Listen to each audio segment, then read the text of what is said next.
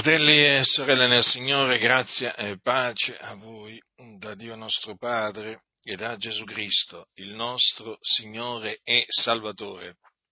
Nell'Epistola ai Romani troviamo scritto che tutto quello che fu scritto per l'addietro fu scritto per nostro ammaestramento, affinché mediante la pazienza e mediante la consolazione delle scritture noi riteniamo la speranza.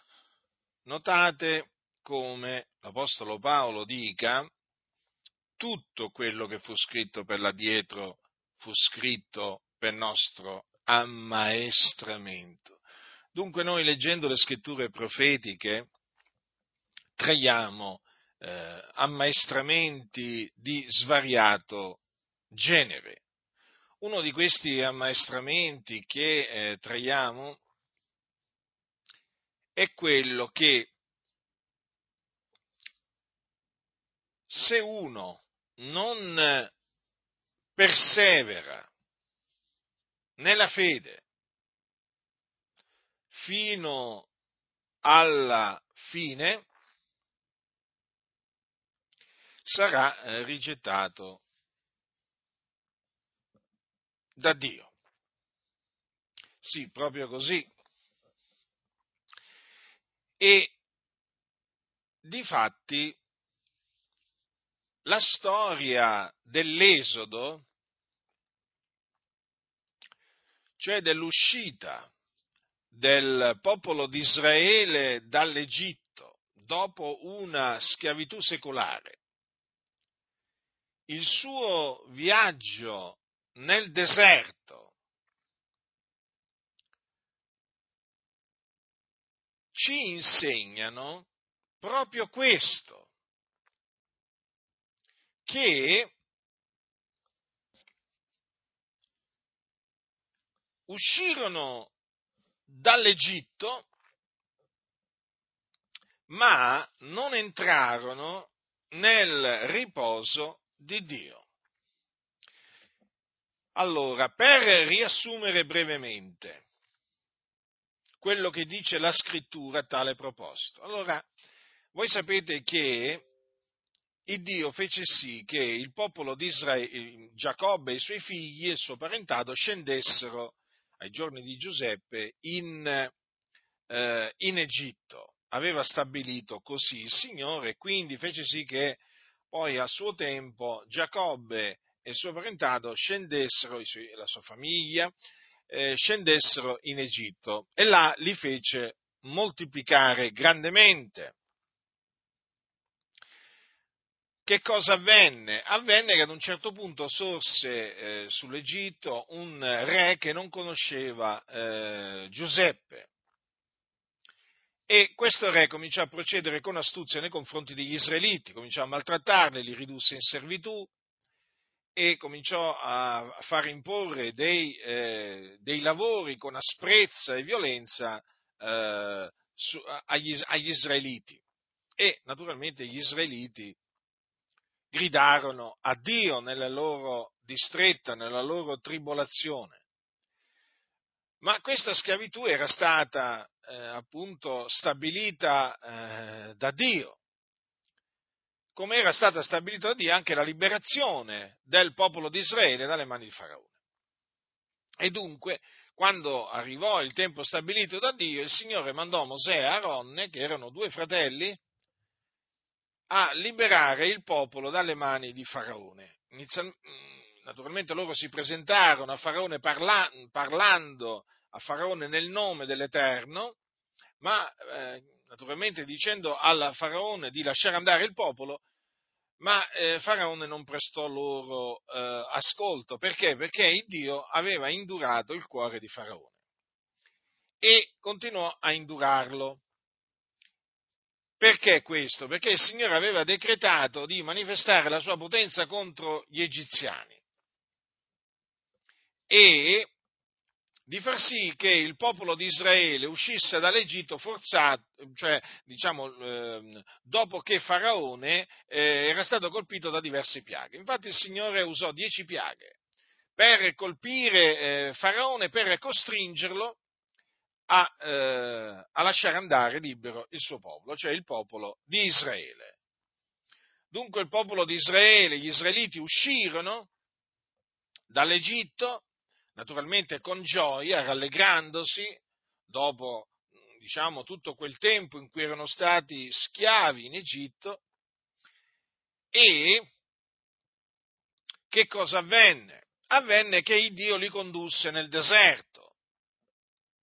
Li condusse nel deserto, gli fece fare una strada, da lui naturalmente tracciata, per portarli nella terra che aveva promesso ai loro padri, cioè nella terra di Canaan, che era abitata da alcune nazioni potenti. Quando il popolo guidato da Mosè arrivò al confine della terra di Canaan, che cosa avvenne?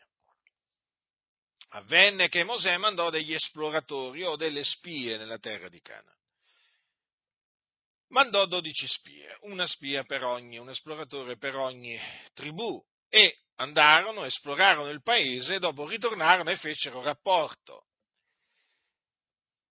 Ma siccome che il, la, la terra di Canaan era abitata dai giganti, dieci di questi esploratori fecero un rapporto mediante il quale screditarono il paese. Per cui fecero mormorare il popolo. Il popolo cominciò a mormorare contro Dio e contro Mosè. Nonostante il Dio avesse detto, eh, avesse detto al eh, popolo di non temere, di avere fede in lui, perché li avrebbe fatti entrare nella terra di Canaan.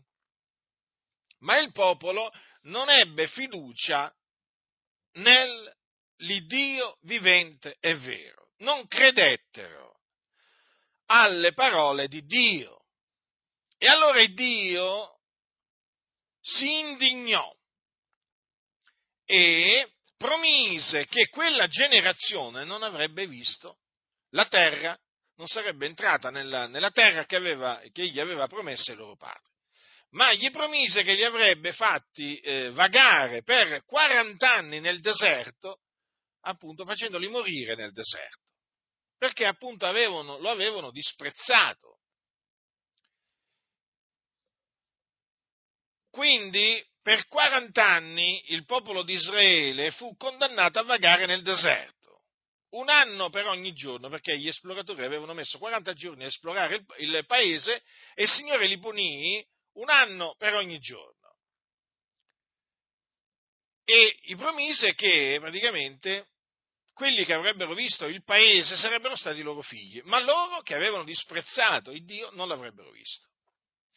Per quanto riguarda i dieci esploratori che fecero mormorare la raunanza di Israele, Dio li colpì con una piaga e li fece morire. Gli altri due, che erano eh, Caleb e Giosuè, rimasero vivi. Perché? Perché loro non screditarono il paese, non fecero mormorare il popolo contro Dio, anzi, incoraggiarono, esortarono il popolo ad avere fede in Dio e quindi a non temere i giganti che abitavano la terra di Canaan perché il Dio era con loro e gli avrebbe naturalmente dato la vittoria. Ma appunto il popolo disprezzò Dio, disprezzò la parola di Dio e non credette in Dio. Dunque, erano usciti dall'Egitto, avevano creduto in Dio, ma dopo del tempo, giunti ai confini della terra di Canaan, rifiutarono di credere in Dio. Quindi il Dio non li fece entrare nella terra che aveva promesso ai loro padri. Ora, questa storia, che io vi ho riassunto brevemente, viene ripresa dallo scrittore agli ebrei,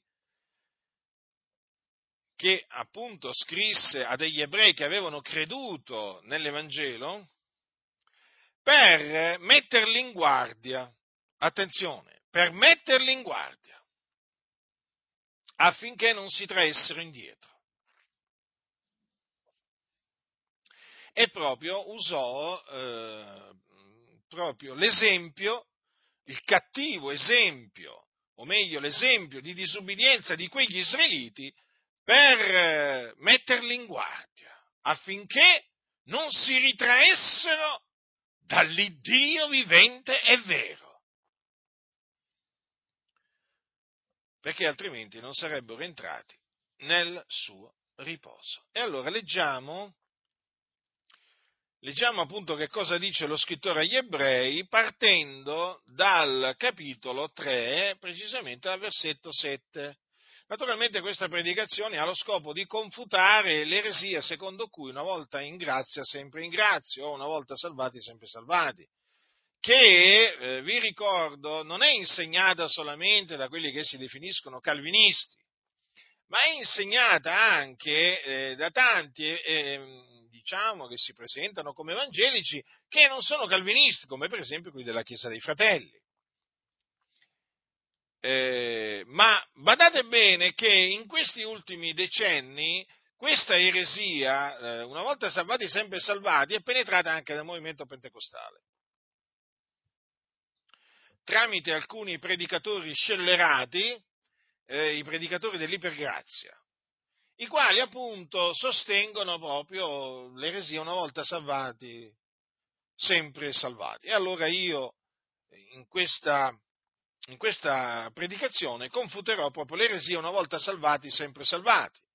E vi dimostrerò per l'ennesima volta, perché non è la prima volta, eh, e spero che non sia l'ultima, sia fatta la volontà di Dio, sempre e comunque, e, appunto non è la prima volta che confuto l'eresia una volta salvati sempre salvati, ci torno eh, diciamo di tanto in tanto quando Dio mi mette in cuore diciamo di confutarla perché so che è stata introdotta in mezzo, in mezzo anche alle chiese pentecostali.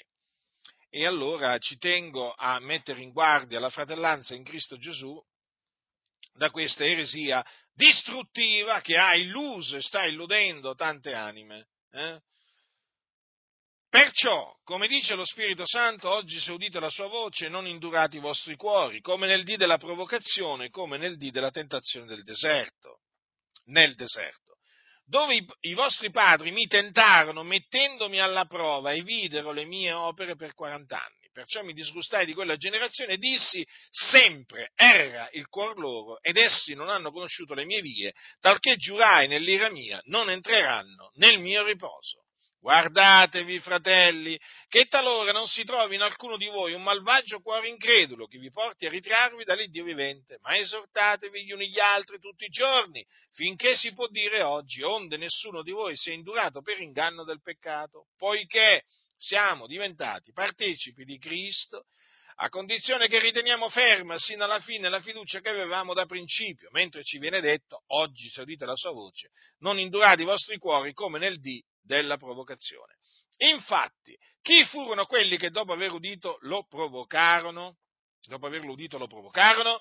Non furono forse tutti quelli che erano usciti dall'Egitto condotti da Mosè? E chi furono quelli di cui si disgustò durante 40 anni? Non furono essi quelli che peccarono? Peccarono, i cui cadaveri caddero nel deserto, e a chi giurò egli che non entrerebbero nel suo riposo se non a quelli che furono disubbidienti? E noi vediamo che non vi poterono entrare a motivo dell'incredulità. Temiamo dunque che talora, rimanendo una promessa d'entrare nel suo riposo, alcuno di voi non appaia essere rimasto indietro, poiché a noi, come a loro, è stata annunziata una buona novella, ma la parola udita non giovò loro nulla, non essendo stata assimilata per fede da quelli che l'avevano udita. Poiché noi che abbiamo creduto entriamo in quel riposo, siccome egli ha detto, talché giurai nella mia ira non entreranno nel mio riposo, e così disse, benché le sue opere fossero terminate fin dalla fondazione del mondo, perché in qualche luogo, a proposito nel settimo giorno è detto così, e Dio si riposò il settimo giorno da tutte le sue opere, e in questo passo di nuovo non entreranno nel mio riposo, poiché dunque è riservata ad alcuni d'entrarvi e quelli ai quali la buona novella fu prima annunziata non ventrarono a motivo della loro disubbidienza. Egli determina di nuovo un giorno oggi, dicendo nei salmi, dopo lungo tempo, come si è detto dianzi, oggi se udite la sua voce, non indurate i vostri cuori. Infatti, se Giosuè avesse dato loro il riposo, Dio non avrebbe di poi parlato d'un altro giorno.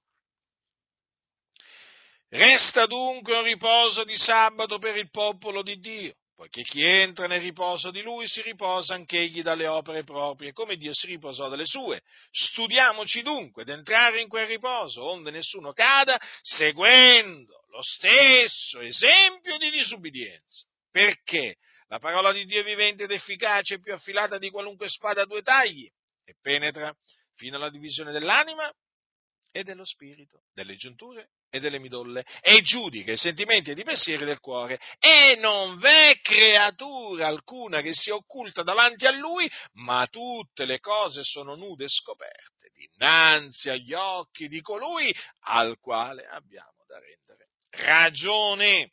Dunque c'è un riposo, fratelli nel Signore, così così è chiamato, un riposo di sabato per il popolo di Dio. Chi è il popolo di Dio? Noi siamo il popolo di Dio, il popolo di Dio è la Chiesa di Dio, colonna e base della verità, il popolo che Dio si è acquistato col suo sangue. Eh? È un popolo lavato, lavato nel sangue prezioso di Gesù Cristo. È un popolo cosparso del sangue di Gesù Cristo è il popolo di Dio, formato sia da ebrei che da gentili, tutti assieme. Coloro che hanno creduto nell'Evangelo di Dio formano il popolo di Dio. Allora esiste questo riposo di sabato per il popolo di Dio. Eh? Che non è il sabato delle 24 ore, eh? come appunto predicano i sabbatisti, eh? quelli che praticamente predicano il sabato, invece di predicare l'Evangelo predicano il sabato. Eh? E stanno del continuo a dire dovete osservare il sabato, insomma, dimenticandosi che il sabato appunto era ombra di ciò che doveva avvenire, ma sapete, loro sono attaccati alle ombre, noi invece siamo attaccati alla realtà. Insomma, c'è questa differenza che non è da poco, è enorme. La legge, avendo un'ombra dei futuri beni, non la realtà stessa delle cose, dice la scrittura. E allora, e questi vanno dietro il sabato, come quelli che vanno dietro la circoncisione, come quelli che vanno dietro le feste giudaiche, vanno dietro le ombre invece di attenersi alla realtà. Quindi state molto attenti, attenetevi alla realtà e non alle ombre, eh? non alle ombre.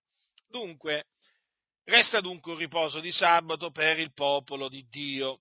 Allora, questo riposo qual è? In che cosa consiste? Allora, de- si capisce, si capisce perfettamente leggendo quello che sta scritto. Cosa dice? Lo scrittore, poiché chi entra nel riposo di lui si riposa anch'egli dalle opere proprie, come Dio si riposò dalle sue.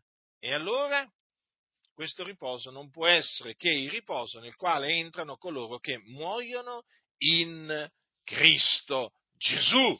Perché? Perché essi si riposano dalle loro fatiche. E quello appunto il riposo Infatti che c'è scritto nel, nell'Apocalisse? Che c'è scritto nell'Apocalisse?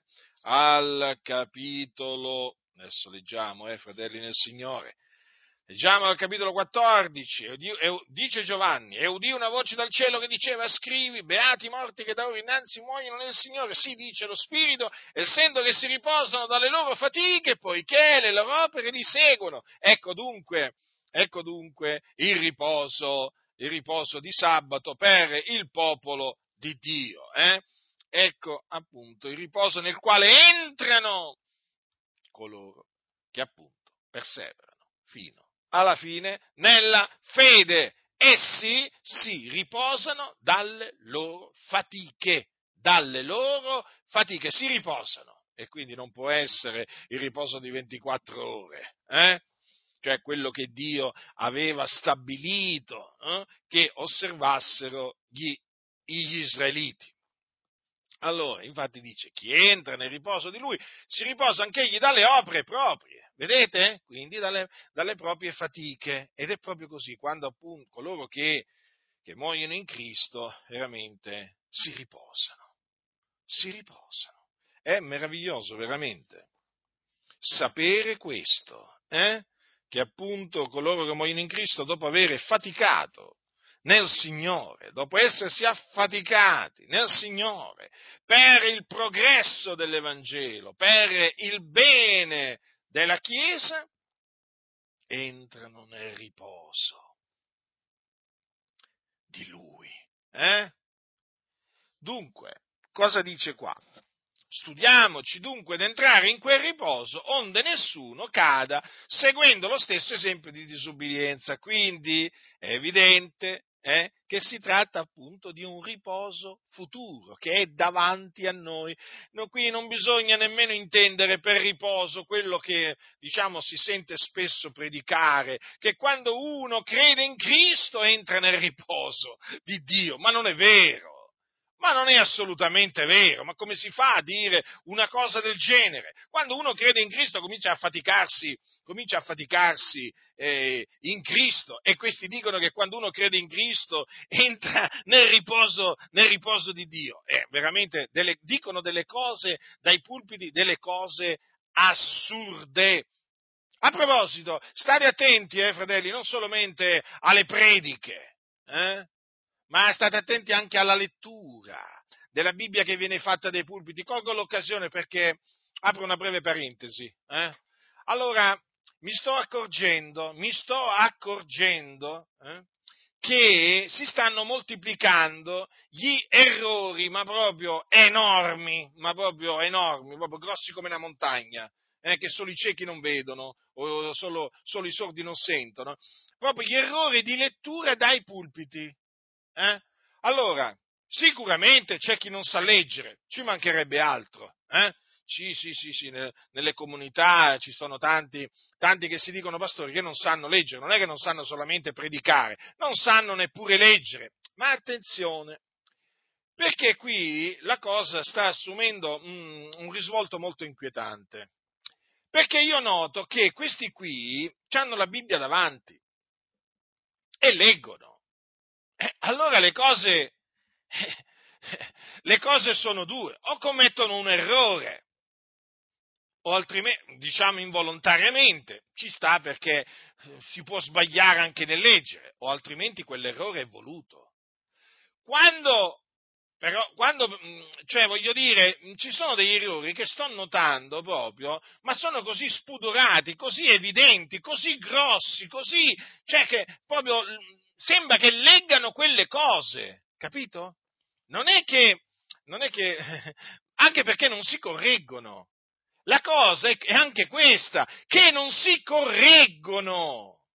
Cioè non è che chiedono poi scusa, capite? E questa è la cosa molto anche inquietante, perché se io sbaglio nel leggere e qualcuno me lo fa notare, io vado a verificare se ho fatto un errore, lo riconosco. Ma qui quando qualcuno legge, fa un errore ma veramente madornale e non lo riconosce, beh, ma allora vuol dire che quell'errore l'ha voluto fare. Capite? Quindi la situazione è molto delicata, fratelli nel Signore. Attenzione perché qui di volpi, di volpi eh, ce ne sono parecchie dietro i pulpiti. Eh? Mm. E sapete, le volpi sono astute e siccome che stanno sempre di più diminuendo quelli che si presentano al locale di culto con la Bibbia, perché oramai purtroppo sta avvenendo fuori questa moda, eh? questa moda di non portare più la Bibbia, diciamo, cartacea, cosa sta succedendo? Eh, sta succedendo che molti se ne stanno approfittando. Hm? Molti se ne stanno e se ne approfitteranno, vedrete. Io sono persuaso che che il fatto che stiano diminuendo coloro che vanno al culto con la Bibbia in formato cartaceo stia incoraggiando i soliti, i soliti noti dal pulpito eh, a, diciamo, quando si mettono magari a leggere determinati versetti, a manipolarli, tanto sanno che hanno davanti un popolo che non va a verificare quello che stanno leggendo perché non hanno la Bibbia. capite? Perché non hanno la Bibbia cartacea. Quindi massima attenzione, eh? Massima attenzione, perché mm, qua ci sono, ci sono di quelli che eh, stanno facendo delle cose, stanno facendo delle cose che non piacciono proprio a Dio. Eh? E siccome che ormai ho potuto appurare che qua introducono di soppiatto ogni sorta di menzogne nelle chiese, Mm, ricordatevi che ci sono state eresie che sono state introdotte con una battuta, eh, con delle battute. Quindi attenzione, attenzione perché ci sono eresie che vengono, vengono introdotte anche con delle, con delle, letture che sembrano, diciamo, con degli errori, con degli errori di lettura che sembrano involontari ma non lo sono. Eh? Quindi io vi avverto, perché oramai qua c'è da aspettarsi di tutto. Comunque una cosa è certa, c'è uno spirito di menzogna dietro i pulpiti, eh? Ma peraltro non importa, possono anche leggere correttamente, ma poi la spiegazione che danno delle scritture è fasulla, ma proprio fasulla. Quindi dovete stare molto attenti sia a quello che viene letto dal pulpito, sia alla spiegazione che viene data a ciò che essi leggono le orecchie tenetele tese, gli occhi teneteli aperti, fratelli del Signore, ricordatevi questo che vi sto per dire. Quando voi varcate eh, la soglia di un locale di culto, ricordatevi che state, state entrando in un luogo eh, dove praticamente nella maggior parte dei casi vi vogliono ingannare e frodare. Eh? Capito? Ecco. Ormai lo sapete, in questi locali di culto viene predicata ogni sorta di menzogna. Quindi io vi avverto, dovete stare attenti, dovete stare molto attenti, non vi addormentate. Eh, capisco che questi vi, vi, fanno addormentare, ma appunto per quello vi ho detto tante volte, ma andatevene via, ma che state andando, cosa state ancora andando a fare in questi locali di culto? Cosa state andando a fare? Ma andatevene via, radunatevi nelle case. Ma non lo vedete che tempo sprecato? Ma non lo vedete che tempo sprecato? Allora, chiusa parentesi. Allora, eh, quindi leggendo qui, diciamo attentamente, tagliando rettamente la parola della verità, si evince che questo riposo, questo riposo eh, di sabato per il popolo di Dio è un riposo futuro eh? Infatti dice, studiamoci dunque d'entrare. Quindi ancora, per quanto riguarda lo scrittore, nel momento in cui stava scrivendo, non era ancora entrato. Non è così? Non è così? Assieme ai destinatari della, eh, della lettera. Studiamoci dunque d'entrare in quel riposo dice onde nessuno cada seguendo lo stesso esempio di disubbidienza. Che cosa ha voluto dire lo scrittore agli ebrei? Che se seguiremo lo stesso esempio di disubbidienza degli israeliti, non entreremo nel riposo di sabato per il popolo di Dio. Perché nel riposo di sabato per il popolo di Dio entrano solamente coloro che hanno creduto e che perseverano nel credere. Gli increduli, gli increduli non entreranno nel riposo di lui. Allora qualcuno potrà, dirà, ma allora da credente uno un, un, può diventare un incredulo? E certo, come da incredulo è diventato credente, da credente può diventare incredulo. Ma infatti questo, le parole che vi ho letto tratte appunto da questa epistola sono chiare sono estremamente chiare, fratelli. Guardate, fratelli, che talora non si trovi in alcuno di voi un malvagio cuore incredulo che vi porti a ritirarvi dall'Iddio vivente. Ma più chiaro di così, ma più chiaro di così, vedete, li chiama fratelli, quindi avevano creduto, e poi li mette in guardia dal ritirarsi dall'Iddio vivente e vero. Vedete? Lo ripeto, guardate fratelli che talora non si trovi in alcuno di voi un malvagio cuore incredulo. Notate com'è chiamato il cuore eh, di colui che si ritrae dall'Iddio vivente, che, cioè il cuore di colui che si tira indietro è chiamato malvagio cuore incredulo. Quindi, e infatti li esorta appunto, eh, diciamo, li incita a esortarsi gli uni gli altri tutti i giorni, eh, onde nessuno di loro sia indurato per inganno del peccato. E poi dice, perché siamo diventati partecipi di Cristo a condizione che riteniamo ferma sino alla fine la fiducia che avevamo da principio. Vedete? Lo vedete? C'è una condizione. E di questa condizione naturalmente ci sono quelli che non vogliono parlare. Eh? E sì, qual è la condizione?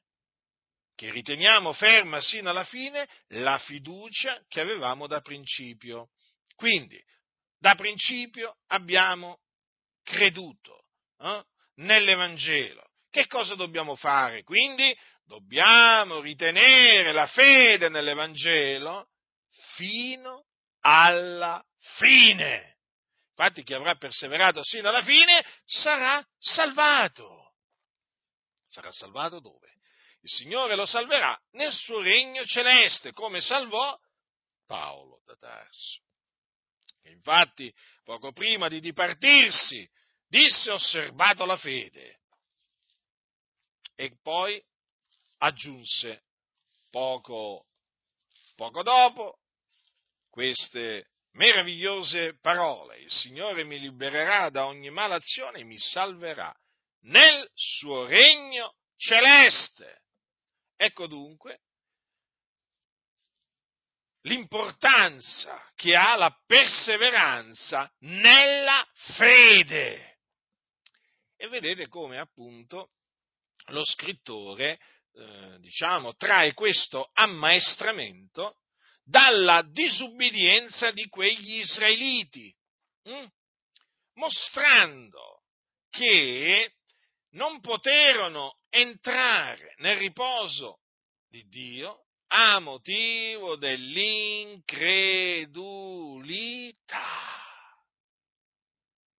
A motivo dell'incredulità. Eppure avevano creduto. C'era stato un tempo in cui avevano creduto, ma poi eh, diventarono increduli. Qualcuno dirà dove c'è scritto che avevano creduto? Adesso ve lo leggo. Eh? In Esodo dopo che il Signore aprì il mare rosso e li fece passare eh, a piedi asciutti in mezzo al mare rosso, dopo che eh, il Signore castigò eh, gli egiziani facendoli precipitare, hm? Facendoli precipitare in mare e diciamo uccidendoli tutti, quelli che inseguivano gli israeliti, c'è scritto, Israele vide la gran potenza che l'Eterno aveva spiegata contro gli egiziani, onde il popolo temé l'Eterno e credette nell'Eterno e in Mosè suo servo. Vedete? Il popolo temette l'Eterno, credette nell'Eterno e in Mosè suo servo. Quindi avevano creduto. No, poi ci saranno quelli che diranno, ma qui ma qui non vuol dire che avevano creduto veramente. Sì, perché, che volete? La Bibbia dice A, questi dicono B. Eh, ormai, ormai siamo abituati a sentire i ragionamenti degli scellerati, li conosciamo a memoria. Le loro filastrocche diaboliche le conosciamo a memoria. Ah, ma qui non vuole dire veramente questo. Eh beh, io leggo questo, io credo questo. Eh? Voi vi dovete ravvedere e convertire ancora. Questo vi dico io a voi. Eh? E basta con queste ciance, ma smettete di, di raccontare queste, queste, queste, ciance, invece di andare dietro alle favole, invece di andare dietro a questi commentari dove veramente vengono dette un sacco di menzogne, ma leggete la Bibbia, ma leggete la Sacra Scrittura, gli scritti sacri possono rendervi savi a salute mediante la fede in Cristo Gesù, ma lasciate perdere questi commentari che hanno traviato veramente tante e tante di quelle persone. Dunque, eh, fratelli nel Signore, non vi poterono entrare a motivo dell'incredulità. Quindi le cose sono chiare. Bisogna credere nel Signore fino alla fine e non seguire l'esempio degli israeliti, che prima credettero e poi a un certo punto smisero di credere nel Signore, non ebbero fiducia in Lui. Eh? Eppure era lo stesso Dio, Dio non era cambiato. Eh? Non era cambiato. L'Iddio che aveva parlato tramite Mosè in Egitto era lo stesso Dio ora parlava tramite Mosè nel deserto e che li incoraggiava a entrare nella terra di Canaan e prenderne possesso perché Dio era con loro. Ma loro non credettero nella parola di Dio. E allora Dio giurò che non entrerebbero nel suo riposo perché essi furono disubbidienti. Sì, perché quando si crede in Dio si ubbidisce a Dio, sapete?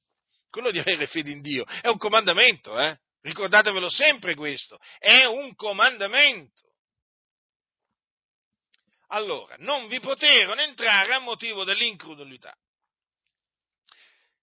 È interessante quello che dice eh, lo scrittore quando dice, poiché a noi come a loro è stata annunziata una buona novella, ma la parola udita non giovò loro nulla, non essendo stata assimilata per fede da quelli che l'avevano udita. Vedete? Questo fa, fa riflettere. Allora, noi un giorno abbiamo udito la parola della buona novella. La buona novella che Gesù di Nazareth è il Cristo, che è morto per i nostri peccati, secondo le scritture, che fu seppellito, che risuscitò da morte il terzo giorno secondo le scritture, e che apparve i testimoni che erano stati innanzi scelti da Dio. Questa è la, la parola della buona novella che ci è stata annunziata, mediante la quale siamo stati salvati, giustificati, perdonati, eh, rigenerati, riconciliati con Dio. Eh? Dunque, noi questa parola l'abbiamo assimilata per fede. Eh? Fede che viene dall'udire la parola della buona novella. Eh? Allora, allora, che cosa dice lo scrittore? Che la, la, parola udita dagli israeliti non giovò loro nulla. Perché non giovò loro nulla? Perché non fu assimilata dagli israeliti per fede la udirono, ma non credettero in essa. Ora, vi ho detto, noi abbiamo creduto in quel giorno nell'Evangelo, noi ancora oggi crediamo nell'Evangelo, ma noi dobbiamo continuare a credere nell'Evangelo fino alla fine, perché come dice il Signore, il mio giusto vivrà per fede, se si tira indietro, l'anima mia non lo gradisce. Mm? Quindi badiamo a noi stessi eh? e non tiriamoci indietro, fratelli, ma perseveriamo nella fede fino alla fine. Eh? Noi non siamo di quelli che si traggono indietro a loro perdizione, ma di quelli che hanno fede per salvare l'anima. Eh già, perché bisogna avere fede per salvare l'anima. Senza fede pensi di poter salvare l'anima tua? Eh? Lo dice, lo dice lo scrittore agli ebrei quando dice eh, noi non siamo di quelli che si traggono indietro a loro perdizione, ma di quelli che hanno fede per salvare l'anima. Quindi ci vuole fede per salvare l'anima. Ma se il giusto si tira indietro? Allora il giusto vivrà per fede. Se si tira indietro, se si tira indietro vuol dire che non ha più fede. E se non ha più fede, eh, non può salvare l'anima. Senza fede non si può salvare l'anima. Vedete dunque quanto è importante serbare la fede? Queste esortazioni che lo scrittore agli ebrei eh, diede a questi nostri fratelli che in quel periodo erano provati, queste esortazioni sono di fondamentale importanza, fratelli, per capire come la salvezza si può perdere. Eh? Ma si può anche ritenere, eh? Si può anche ritenere. Cioè, è chiaro che eh, questo, cioè, la, la Sacra Scrittura insegna che un credente può diventare un incredulo. Eh sì, perché questa eventualità c'è, però la scrittura insegna anche che un credente può anche, diciamo, credere fino alla fine. E infatti prendiamo per esempio l'esempio, l'esempio di Paolo, hm, che appunto serbò la fede fino alla fine. Allora, la parola udita non giovò loro nulla, non essendo stata assimilata per fede da quelli che l'avevano udita. C'era Mosè che parlava, da parte di Dio. Mosè trasmetteva la parola di Dio agli israeliti gliela trasmise, ma loro non credettero. Eh? Ecco perché appunto poi Dio, il Dio si indignò e eh, giurò che non sarebbero entrati nel suo, nel suo riposo. Quindi non ventrarono a motivo della loro disubbidienza. Eh?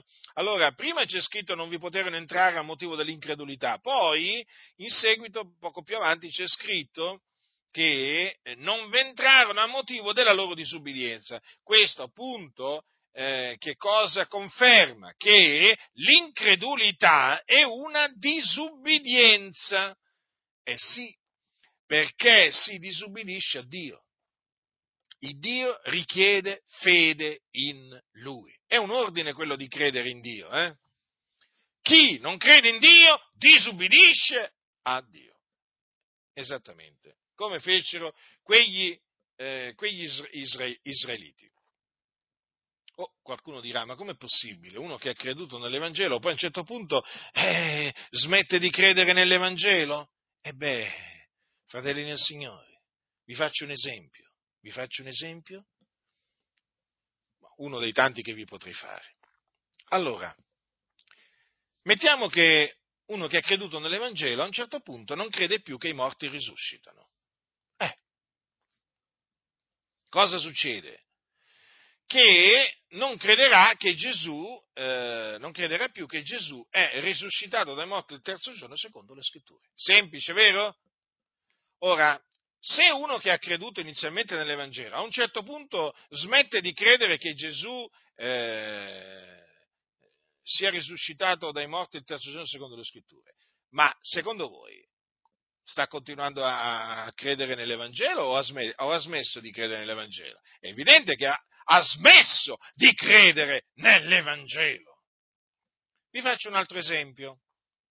Poniamo che uno che ha creduto nell'Evangelo a un certo punto eh, eh, non crede più che Gesù sia morto per i nostri peccati secondo le scritture. Cioè, non crede più che la morte di Gesù sia una morte espiatoria, propiziatoria. Mm? Per i nostri peccati significa, eh, appunto per i peccati di tutti gli uomini, eh, perché Gesù è la propiziazione per i nostri peccati e non soltanto per i nostri, ma anche per quelli di tutto il mondo. Allora, se uno, se uno che ha, cioè un giorno ha creduto nell'Evangelo, ad un certo punto eh, rifiuta eh, diciamo, il, il valore espiatorio della morte di Gesù Cristo, è evidente che non crede più nell'Evangelo. Ma sapete quanti ce ne sono stati nel corso della storia della Chiesa, di persone che avevano inizialmente creduto nell'Evangelo e poi hanno rigettato l'Evangelo? Eh? Hanno rigettato l'Evangelo, sì, fratelli del Signore, perché hanno smesso di credere che Gesù è morto per i nostri peccati, secondo le scritture. Hanno smesso di credere che, eh, che Gesù è risuscitato il terzo giorno, secondo le scritture. Quindi, di cosa bisogna meravigliarsi? di cosa bisogna meravigliarsi. O ci sono quelli che hanno smesso di credere nell'Evangelo perché non l'hanno più ritenuto eh, potenza di Dio per la salvezza di ogni credente, del giudeo prima e poi del greco. Perché? Perché hanno smesso di credere che nell'Evangelo è rivelata la giustizia di Dio da fede a fede, secondo che è scritto, ma il giusto vivrà per fede. Cosa voglio dire? Che ci sono quelli che dopo aver creduto nell'Evangelo ed essere stati giustificati per grazia mediante la fede, ad un certo punto sono tornati all'osservanza della legge, ritenendo che potessero essere giustificati per le opere della legge. In questa maniera hanno annullato la grazia di Dio, si sono tirati indietro e appunto eh, facendo questo hanno rigettato l'Evangelo. Eh sì, capite?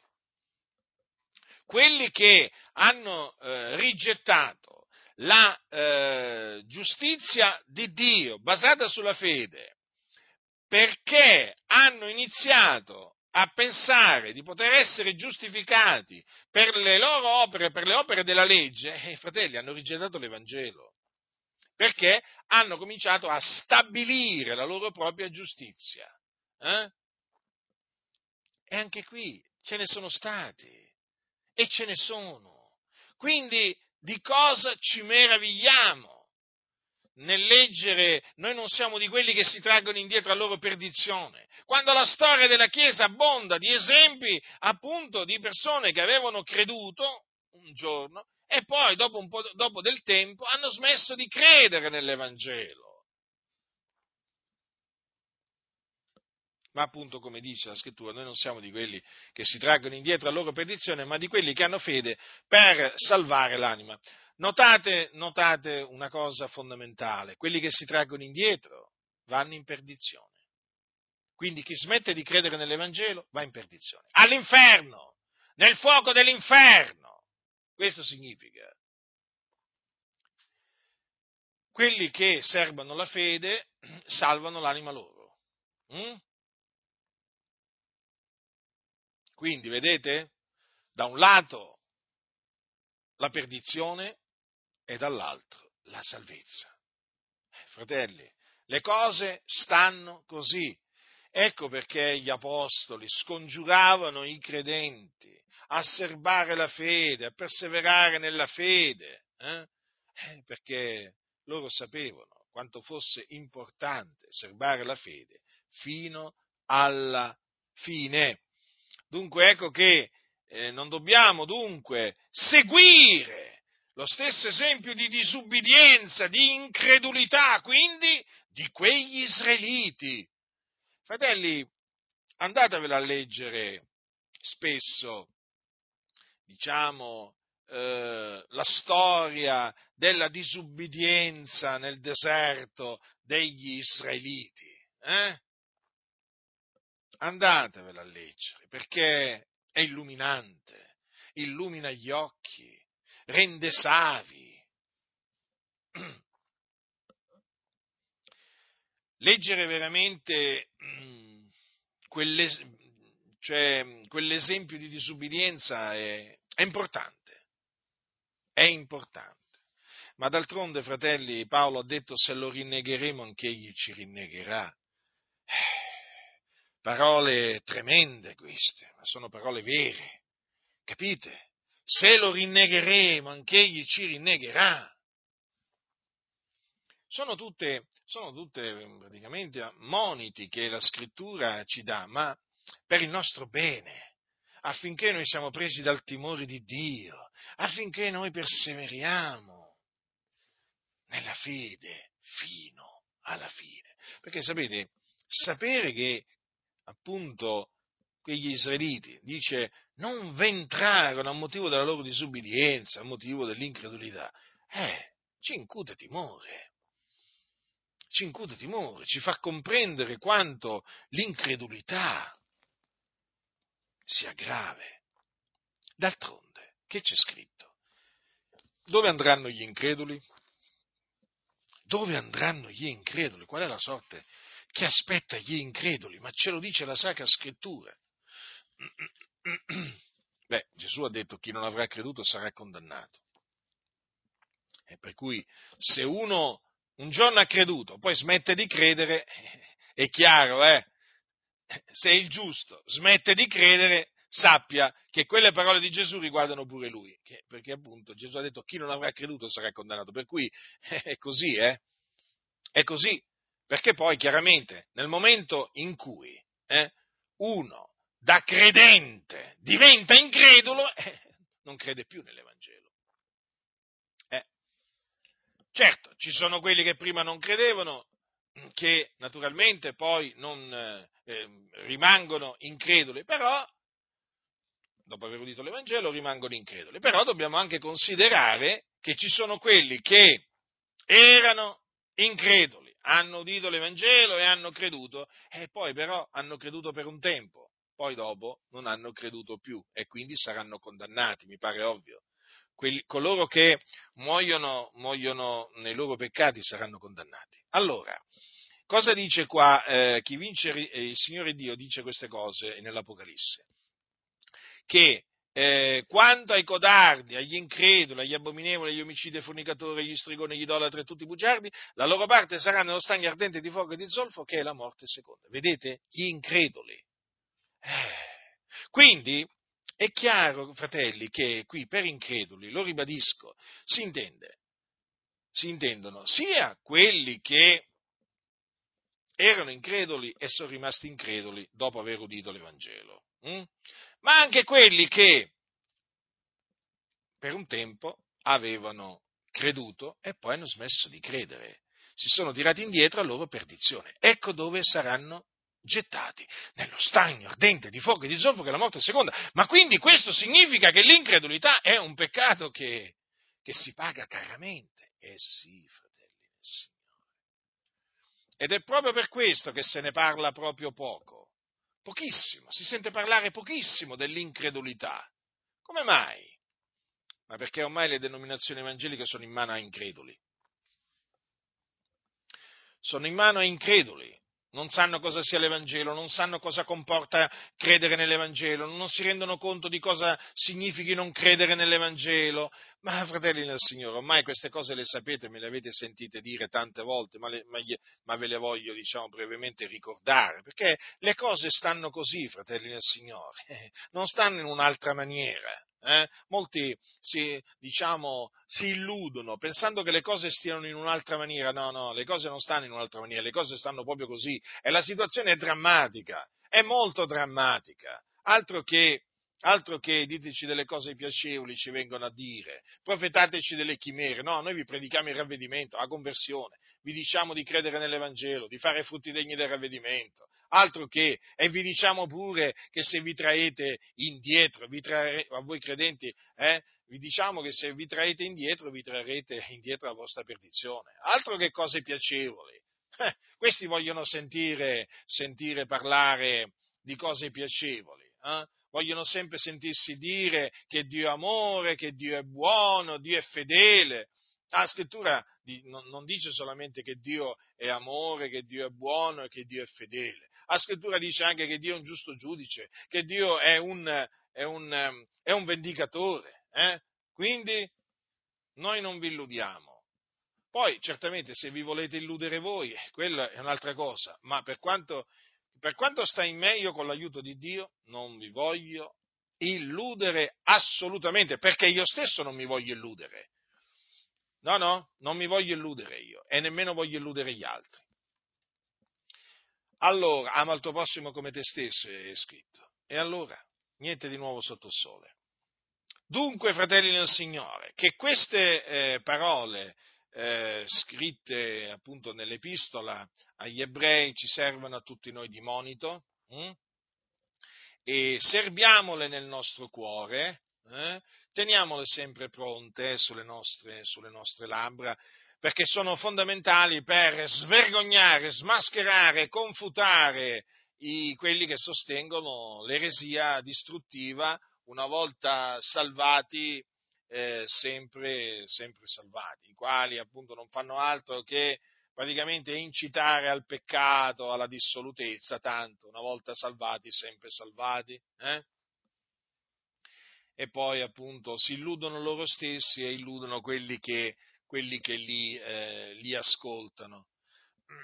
Dunque, perseverate nella fede, nel figliolo di Dio fino alla fine perseverate anche nel timore di Dio, abbondando in opere buone, eh, facendo sempre il bene al prossimo e mai il male. Eh? È meglio subirlo il male, fratelli, ma, mai, ma, ma non farlo. No, no, no, no, sopportiamo, sopportiamo, eh, sopportiamo ingiustizie, ma non compiamo ingiustizie nei confronti del nostro, del nostro prossimo. Eh. Siamo, sempre, siamo, siamo sempre, voglio dire, la luce, la luce del mondo e il sale, il sale della terra e questo naturalmente per, affinché il nome di Dio sia glorificato per mezzo di noi. Dunque termino con queste, con queste semplici parole, parole potenti, eh? parole potenti, veraci e fedeli. Oggi, se udite la sua voce, non indurate i vostri cuori.